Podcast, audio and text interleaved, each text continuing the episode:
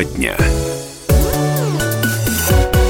слушаете радио «Комсомольская правда». Еще раз приветствую всех наших слушателей, всех наших зрителей в студии Евгения Дмитриева. Всем здравствуйте. Я приветствую в нашей студии землячку, спортсменку, настоящую красавицу. У нас в гостях Екатерина Букина, бронзовый призер Олимпийских игр 16 года в Рио, чемпионка Европы 20 года, член сборной России по вольной борьбе, сотрудник управления Росгвардии по Иркутской области, майор полиции. Все это Екатерина Букина. Екатерина, здравствуйте. Здравствуйте. Рада видеть в нашей студии. Встречались мы достаточно давно, в 2016 году году, как раз после бронзы на Олимпиаде. И вот уже прошло страшно подумать, э, сколько посчитаем вместе? 8, 8 лет. А сейчас вы в Москве живете. Да. Как часто в Иркутске бываете? В связи с работой стараюсь чаще быть в Иркутске.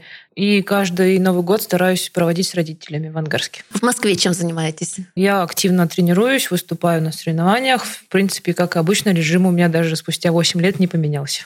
Но вот интересно, когда даже на какое-то непродолжительное время уезжаешь из Иркутска, возвращаешься, как-то подмечаешь, как город меняется. Может быть, какие-то ну, штришочки, мелочи, но вот все-таки город вперед идет, движется. У вас есть такое ощущение вот подмеченной детали, как а, меняется Иркутск? Конечно, как меняется Иркутск, разрастается, появляются большие здания, высотки. Точно так же и могу сказать про свой родной город Ангарск. Раньше было это намного меньше, и мне мама и сестра там говорят, вот там что-то строится, там что-то строится. И когда уже по городу перемещаешь, ты уже замечаешь, что там больше районов, что город разрастается, и Иркутск в том числе не отстает и прогрессирует. А если говорить о вашей спортивной карьере, сейчас сейчас какие основные цели, задачи, в каком режиме вы работаете в зале, тренируетесь? Ну, скажем так, э, конечно, цели и задачи немножко сейчас э, поменяли свой фокус, э, исходя из данной ситуации в стране. Сами понимаете, в какой сейчас положении находятся спортсмены и спорт в целом. Вот, но немножко, скажем так, у нас сдвинулся фокус с Олимпийских игр все-таки на игры БРИКС, игры дружбы, то, что будет у нас в стране. И, скажем так, это будет, наверное, какая-то некая альтернатива Олимпийским играм. Вот, в принципе, как бы я думаю, что сейчас все спортсмены у, у, готовятся к данным соревнованиям. Вы, да, отметили справедливо, что геополитическая обстановка на свои коррективы внесла, никуда от этого не деться, но а вообще время спортсмена, активной карьеры, она не такое уж долгое. А для тех ребят, которые оказались в этой ситуации, вот эта смена полюсов, смена векторов, это трагедия или нет? Я бы сказала, что это в некого роде, конечно, трагедия я и по себе это все отмечаю, потому что, конечно, снижается уровень мотивации, а, снижается уровень соперничества, потому что соперничество на международной арене это совершенно другой уровень, нежели соперничество внутри страны и внутри с теми же девочками, с которыми мы, грубо говоря, как бы каждый божий день мы находимся на сборах, одни и те же соревнования. И то есть мы друг с другом очень друг друга хорошо знаем, а когда у тебя есть международные соревнования, международный опыт, то ты прекрасно понимаешь, грубо говоря, на каком уровне ты был и как бы что сейчас. И это конечно, все как бы очень грустно и демотивирует, и все-таки как бы пытаешься найти в себе силы, чтобы как бы поддержать себя и морально, и сказать, что и все равно не нужно опускать руки, нужно тренироваться, бороться, выступать, завоевывать медали, и тем более как бы и руководство, и правительство стараются, чтобы у спортсменов были соревнования, несмотря на то, что много запретов, стараются все равно проводить какие-то совместные сборы, некие какие-то матчевые встречи, чтобы все равно как-то вот этот интерес международный подкрепить. Потому что как бы в данном виде спорта у нас не командные виды спорта, да, у нас индивидуально. Поэтому очень много зависит от твоего противника, соперника, спарринг-партнера. Поэтому как бы вот эта вот мотивация, да, вот что кто-то наступает на пятки, она очень сильно мотивирует. Поэтому наше руководство старается все делать возможное, чтобы вот эту именно мотивацию спортивную спортсмены не потеряли. Но сейчас вы, в принципе, в лицо знаете всех своих соперников. Я думаю, что сейчас большую половину я, конечно, знаю в лицо, но, конечно, спорт не стоит на месте, особенно международный. И как бы я смотрю, и появляются новые молодые девочки, но, скажем так, основной костяк моей весовой категории, конечно, как бы они еще вот на месте есть. Предположим, вот э, я вымышленную ситуацию, да, брюсую, вы выходите на соревнования, в принципе, видите соперников, с которыми вы, может быть, и тренировались, работали, но может ли такое случиться, что во время соревнований вы какой-то сюрприз для себя открываете, и соперник какой-то козырь показывает. Либо у вас что-то припрятанное, что вы не показывали соперникам до этого. Ну, самое главное, как бы, что нельзя не отметить, это женщины, и от них можно ожидать чего угодно. О, да. Вот, поэтому как бы спорт спортом и приемы, скажем так, везде одинаковые, что на, что на международной арене, что у нас в стране, но возможности женского организма, женского тела непредсказуемы. Девочки намного гибче и намного агрессивнее, и поэтому, может быть, она с виду такая вот из себя вся фея. такая фея, да, выйдет на круг как даст, и вот это может, конечно, сначала как-то опешила, и потом собираешься, и вот эта женская вот эта злость тоже приходит на свое место, и как бы получается от этого очень красивые схватки. Ну и получается, что мы тут опровергаем а, предрассудок, наверное, о том, что борьба это не женское дело, да? А, да, еще можем мы опровергнуть, что женский пол слабый. Это неправда. Вот, поэтому как бы много раз я слышала, что говорят, что борьба это не женский вид спорта. И я всегда говорю, почему нет, где-то написано что борьба – это не женский вид спорта, тем более, что наши спортсменки приносят медали на международной арене, на олимпийской арене, на европейских, на мировых уровнях. Почему нет? А я знаю, что Екатерина прилетела в Иркутск не просто так погостить а и в столице региона, и в родном Ангарске, но еще и провести мастер-классы для кадетов. А занятия уже прошли. Как, да. все, как все было? Все было очень интересно. Ребята молодцы, идут на контакт, активные, разговорчивые.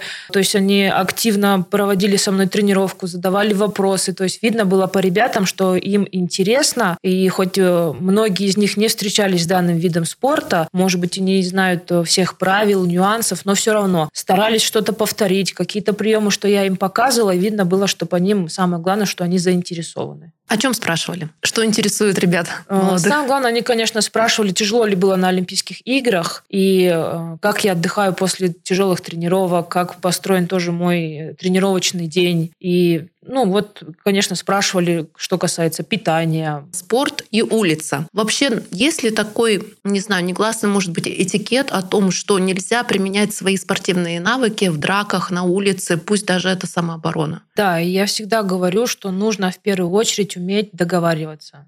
Человеку не просто дан язык, и человек не просто так умеет разговаривать.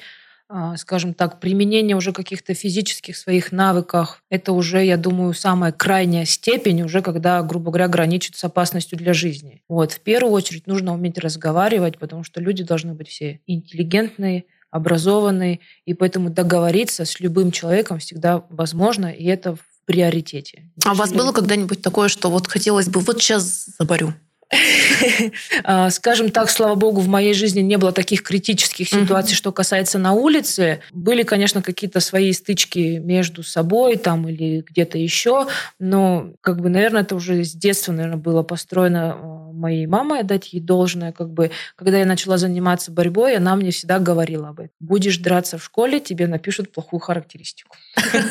Работала, да? Работала, да. И несмотря на это, я все равно, конечно, пару раз подралась в школе, но как бы урок запомнила надолго. Поэтому, наверное, исходя из этого, в первую очередь нужно уметь разговаривать и договариваться, и находить компромисс. Коль уж о родителях заговорили, что бы вы могли посоветовать родителям? Потому что, мне кажется, все таки взрослая ребенка, ну, понятно, ты видишь какие-то предрасположенности, да, таланты, а, тягу малыша, но все таки что бы вы посоветовали а, родителям, на что обратить внимание, если задумались о том, чтобы отдать в борьбу? ребенка? Я думаю, что, конечно, не у всех есть возможность, грубо говоря, как бы попробовать все, да, да, да, и что ребенку нравится, грубо говоря, там его оставить. Я понимаю, что не у всех есть возможность, но, знаете, вольная борьба и вообще борьба это такой вид спорта, где ты можешь посмотреть на ребенка и он, может быть, не показывает из себя ничего, ну, внешне, да, там, может быть, спокойный человек, а на ковер, когда выходит, может быть, из него выходит вот эта вот энергия, да, вот это вот, может быть, какая-то злость спортивная, агрессия, которую нужно приложить в нужное русло. И я думаю, что точно так же можно немножко попробовать, если ребенку самое главное интересно, то тогда можно, грубо говоря, ребенка отдавать в борьбу.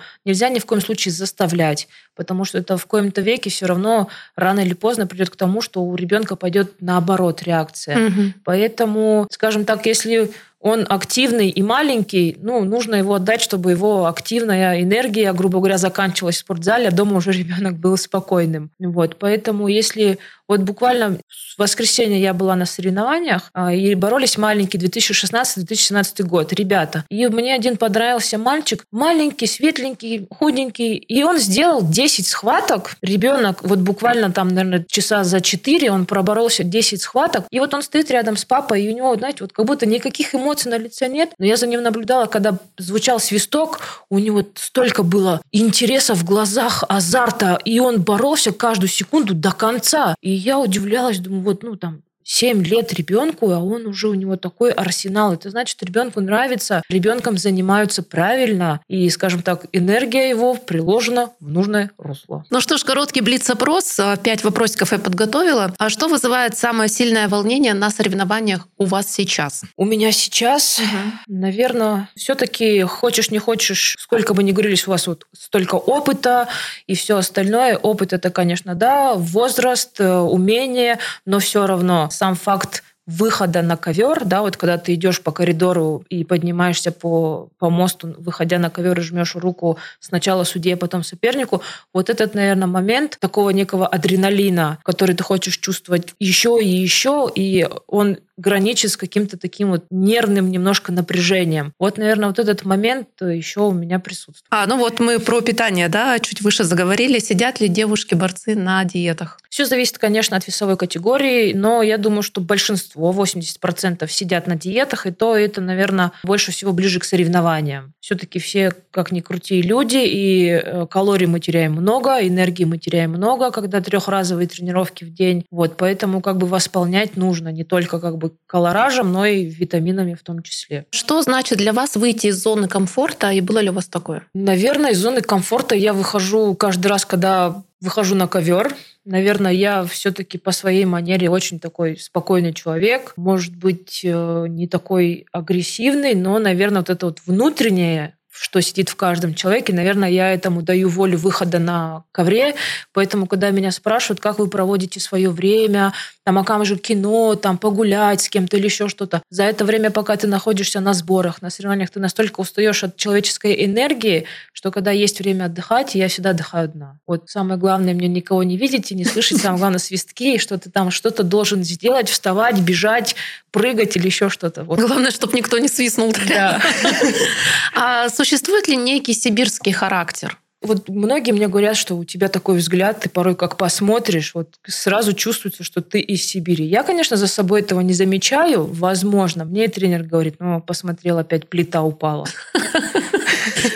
Вот, может быть, во мне где-то это и есть, потому что я из Сибири, из маленького городка переехала в Москву, и, грубо говоря, своими руками, ногами делать свою жизнь. Э, и, наверное, вот как бы сибирский характер, сибирская закалка мне в этом помогает. Ну что ж, спасибо большое вам, удачи, всегда рада видеть в гостях. Будете в Иркутске, обязательно к нам приезжайте.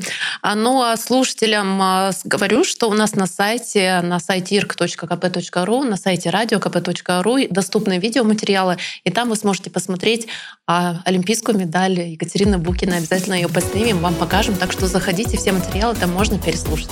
Спасибо большое. До встречи. Спасибо. До свидания.